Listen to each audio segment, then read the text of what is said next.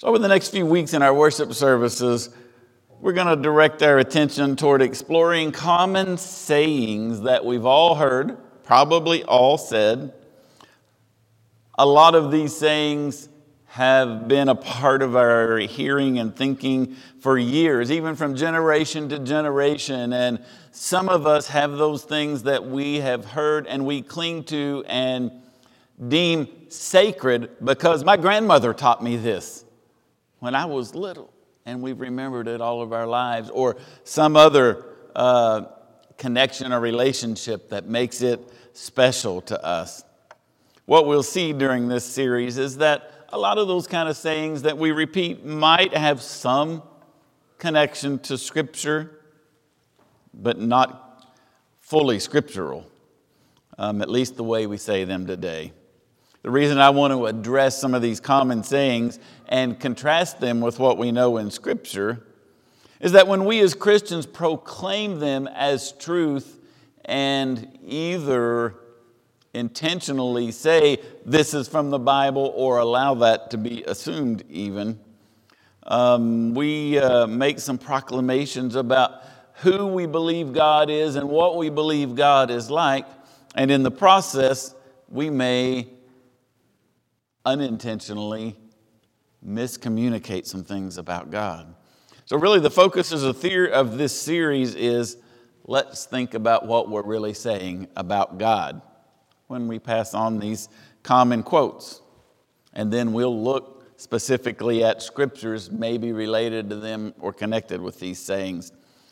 Just to get us ready to go this morning, I want to do something fun. And I've always wanted to say this, like I remember my teacher saying, Are you ready for a pop quiz?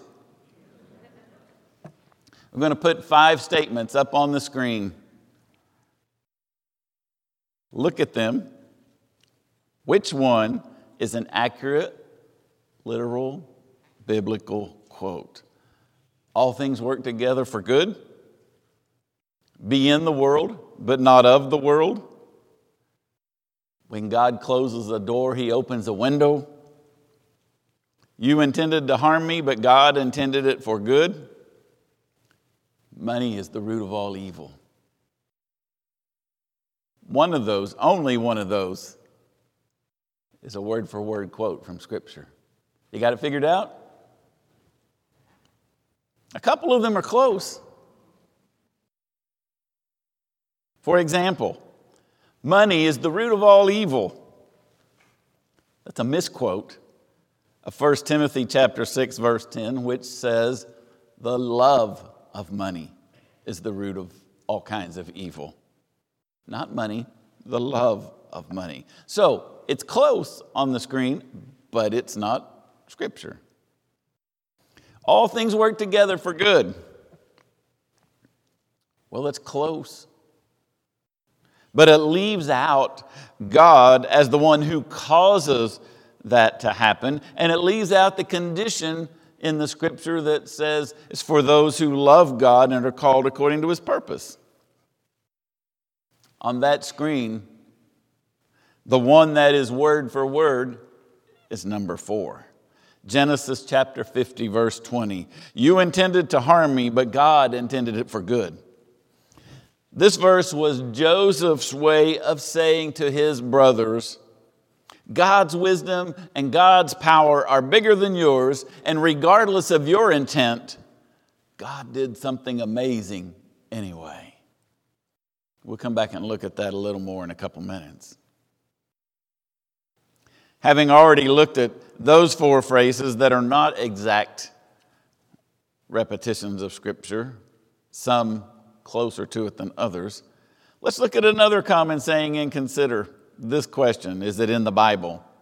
Today, everything happens for a reason. Everything happens for a reason. Scripture or no? In my pondering about this statement, I've come to the point of believing that a couple of assumptions are applied in this statement. If everything happens for a reason, I think that presupposes that God is making everything happen for a reason. If we believe everything happens for a reason, don't we assume that God has intentionally caused those things to happen? Doesn't it have to be God or some other power equivalent to God causing everything to happen? I don't think there's any equivalent power to be considered here. So if we say everything happens for a reason, aren't we saying God causes everything to happen? We'll wrestle with that a little bit. We'll go a little further as we explore it and where maybe it comes from. I imagine the saying is somewhat based on this scripture verse from Romans, which you may well recognize. You've even heard parts of it already. Romans 8 28. And we know that God causes everything to work together for the good of those who love God and are called according to his purpose. Now, we can take this verse, theologically kind of neuter it, twist it around a little bit, and it comes out sounding like everything happens for a reason. But that's not what it says. Everything happens for a reason? No, not there. Now, sometimes that's, that's paraphrased as there's a purpose for everything. Still not in the scripture. And if we want to sound churchy, the churchy sounding version of that scripture is comes out like this when something difficult has happened and we need a response, but we don't know what to say and we're not sure what's going on. And so we say, it must have been God's will. It must have been God's will. They all boil down to everything happens for a reason. But before we buy into statements like those, we need to think carefully about what we're saying because we can communicate or miscommunicate truths about God, particularly to people who may not be certain about who God is and what God's like anyway. For example, does God cause everything to happen and therefore make everything happen for a specific reason? Or does God take things that happen, tough happenings in life, and therefore, excuse me, take those tough things that happen in life and at some point potentially cause good to come out of them, even a hard situation? God causes that. That sounds a little closer to what Scripture says. Let me share a story with you about, I want to say nine years ago. I think it was about nine years ago. Our niece, who lived in Morehead with her husband and her four year old daughter, our niece had a major car wreck. She was injured significantly. Our great niece, their four year old daughter, died instantly in that accident. Now, imagine people trying to comfort them with some words like, well, everything happens for a reason. Do you hear comfort in those words at all? I don't. Because if they tell me everything happens for a reason, they just portrayed the death of a four year old little girl as some kind of move in a cosmic chess match where there's a reason for everything. Did that accident happen for a reason? Did God cause that to happen for a purpose? Did it happen because it was God's will?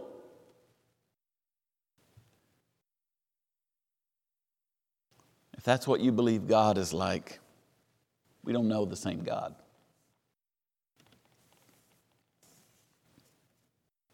Now, for the rest of the story.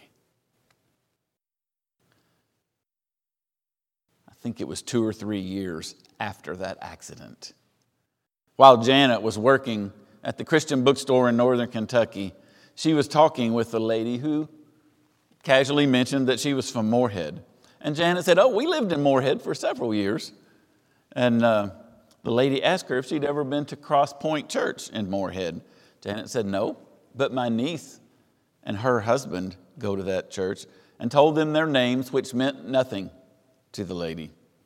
Janet said, Do you remember hearing about a young mother from that church who was in a big car wreck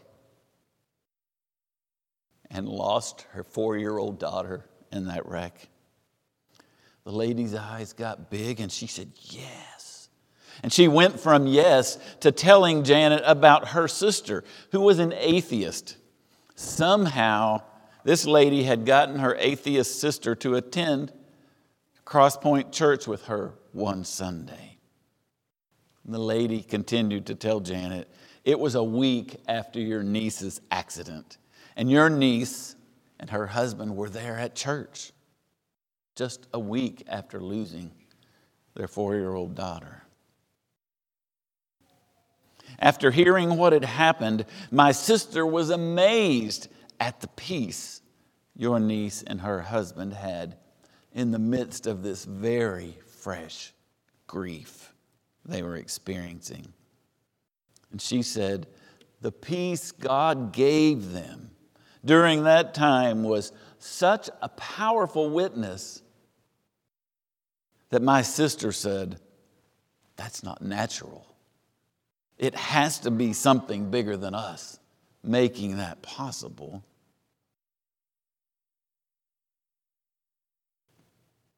That morning opened her sister's eyes to God's presence, and soon she gave her heart to the Lord. As the lady was leaving the bookstore that day, she turned and said to Janet, My sister is now a Christian because of what happened with your niece. Yeah. If I, if I hear that as that accident happened for that reason, I've got a problem with that. If I hear that accident happened so my sister could become a Christian. I don't believe that at all.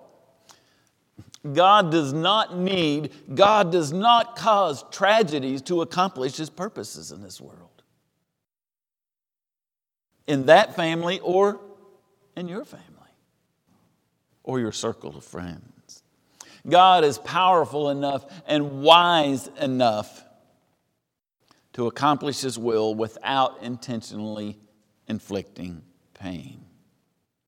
Now, I do believe that God took tragic circumstances and eventually, two or three years later, caused something good to come out of it. God caused things to work for good out of that situation, which really is God's response, not God's initiation of the events, but God's response to the events. God did not cause that accident to happen for any reason, but God's response can cause things to work together for good. And we may not always even know what that good ends up being.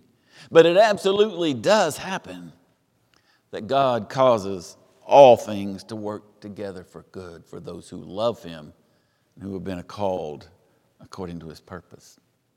I know it's a small difference in the way we say things.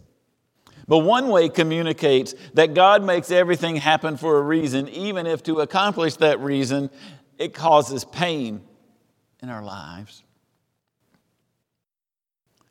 The other way communicates that God takes what happens, even tragic things, and eventually can bring good out of them. Whether a situation involves an accident, a natural disaster, human choices, maybe good, reasonable choices, maybe evil and sinful choices.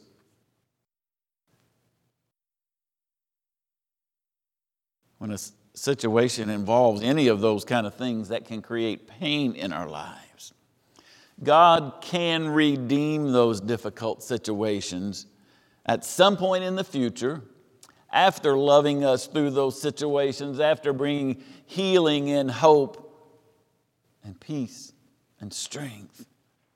God can potentially bring something good out of the difficult. We live in a world where we're subject to free will and to free choices that we make and that other people make. We also live in a world where sin and evil impact people, even God's people. Think with me for a minute about the story of Joseph in the book of Genesis. A lot of you will remember that story. If you want to read it, it will take you a while because it's somewhere between, I don't know, 12 or 15 chapters in the book of Genesis to read the whole story. But you remember the basics of that. Joseph was sold into slavery by his brothers. He ended up in prison a couple of times. He was forgotten by someone who might have helped him out of prison, but didn't. Finally, he was given the opportunity to serve Pharaoh. Ultimately, Joseph becomes second in command in all of Egypt and saved thousands of lives during a major famine. Finally, in that acting of saving lives, he even saves his brothers' lives, who were the ones that initially betrayed him and sold him into slavery. Did all that happen for a reason? Or did God cause those things to work together for good? For someone who loved God and was called according to his purposes. Joseph is the one who said to his brothers, a real scripture of the five we looked at, You intended to harm me, but God intended it for good. In the words of Dr. Bill Arnold, in his uh, commentary on Genesis, he writes this They planned harm, but God reconfigured their evil and produced good from it. God reconfigured their evil and produced good from it. He goes on and says, even the wrongful and unethical behavior of humans is something God is capable of comprehending as an opportunity for good. That's powerful. God reconfigured evil and produced good from it. Even wrong behavior of humans is something God is capable of comprehending as an opportunity for good.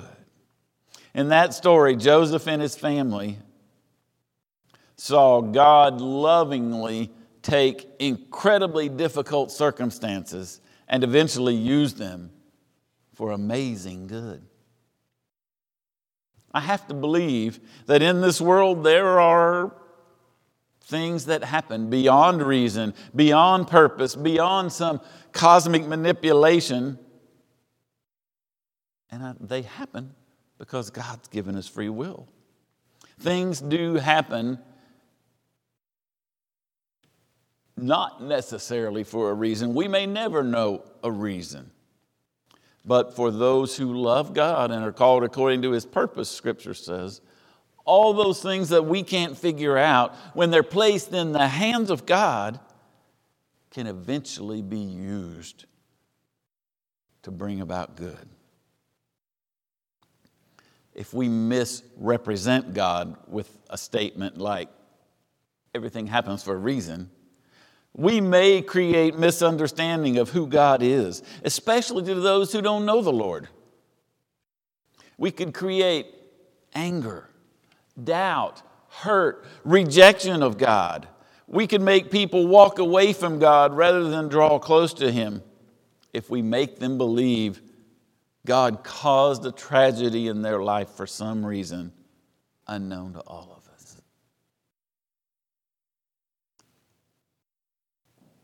Everything happens for a reason. That phrase could also lead us to a place of mistaken understanding about who God is.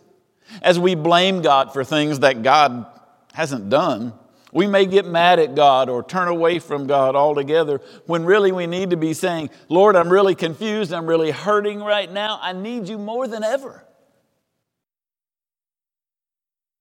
I need you to take this difficult situation and somehow get us through it. Right now, Lord, could you guide us, comfort us, heal us, strengthen us? Do what you want with this situation, even potentially bringing some good out of it somewhere down the road.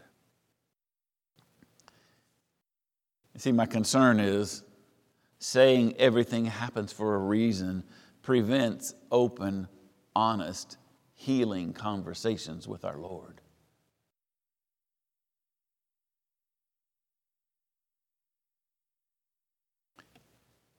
If you've ever struggled trying to figure out the reason for something that happened in your life, if everything happens for a reason, we try to figure out the reason. If you've ever wrestled with trying to figure out the reason, my prayer for you is that you can be freed from that struggle. I encourage you to have those open, honest, healing, renewing conversations with God who loves you who wants to be involved in your life and who would never cause painful occurrences in your life just to accomplish some purpose we'll never understand. God is bigger, wiser, and more loving than that. Doesn't need to cause pain and struggle in our lives. God is fully capable of creating everything He needs to accomplish His purposes without causing his children pain. God does choose to be actively involved in our lives, including the tragic, painful times, the uncertain times, the confusing times. He's fully capable of taking those things we can't understand and can't handle ourselves and weaving them into something useful in the hands of God. And in so doing, bring good out of those situations somewhere down the road after healing and recovery have taken place. It's kind of what God does redeems the things that seem impossible to redeem, redeems the things that seem like they're forever wasted time, forever painful tragedy, forever hopeless situations. See, we worship a God who brings resurrection from crucifixion. We worship a God who defeats death with new life. We worship a God who overcomes sin with forgiveness and eternal life. We worship a God who brings hope out of the hopeless. Everything does not happen for a reason. But God does cause everything to work together for good for those who love Him and are called according to His purpose. It is God's purpose of love for you and for me. It is His response of compassion for His children who are hurting and struggling and need loved. Is God's gift to you this morning the love of the Father Almighty who will embrace you even in the most difficult times and walk with you through every moment related to that. Not because everything happens for a reason but because God loves you. And at some point, may choose to bring something good out of the difficult. My prayer is you embrace that love, that healing, that hope that God has for you that far exceeds any common saying that we might throw out without being aware of what it really means. God's gift to you is Himself, His love, hope wrapped up in a gift from God. Would you pray with me? Lord, we deal with a lot of crazy, uh, difficult, painful situations in our lives, and a whole lot of the time we can't really understand them. We don't know why things happen, and sometimes we even spend time trying to figure out why something happened. What was the reason for that? Most of the time we fail in that search because things happen we can't understand. So, God, in those times where hearts break, where our spirits are wounded, where bodies are weak, in those difficult times, we pray, Lord, that you freshly pour out your spirit on your children. And that you call us into that relationship of loving you and being called according to your purpose, and then we get to watch you cause everything to work together for good. Remind us of the truth of this scripture. Remind us of the hope we find in it and in your word. Remind us of your love that never fails us, that is always with us in good times and in difficult ones. Remind us of who you are and the way you desire to work in our lives. Call us to you for that purpose. I pray all this in the name of Christ our Lord. Amen.